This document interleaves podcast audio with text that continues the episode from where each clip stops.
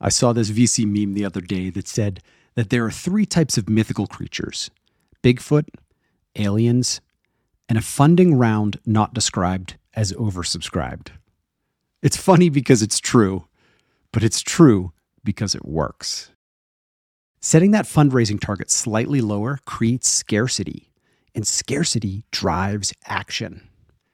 Even more subtly, it shows that other investors have conviction about your business. For some, for many, pool party investors, the more people that have conviction about a round, then the more that drives their conviction, either yes or no. The beauty of this is that when your pool party's hot, you can go back to the other investors and tell them, you know, I'm willing to oversubscribe this round to let you in just because I really liked working with you. And to the founders doing tranched rounds, I see you. I think it's worth talking about in a few episodes, but I want to gather a little more data on how that's working out. So if you're doing a tranche round, hit me up. Let me know how that worked out for you. I would love to hear about that. But for now, I want to cover the groundwork for those of you that are still out there working on your first or second seed round. It's hard. I know it's hard. Raising a venture fund is, in a lot of ways, like raising a seed round. And we know how hard that is. So I want to support you on your journey.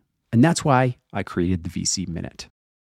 Thanks for tuning in this week. I appreciate that you spent some more time with me this week, and we'll be back again next week.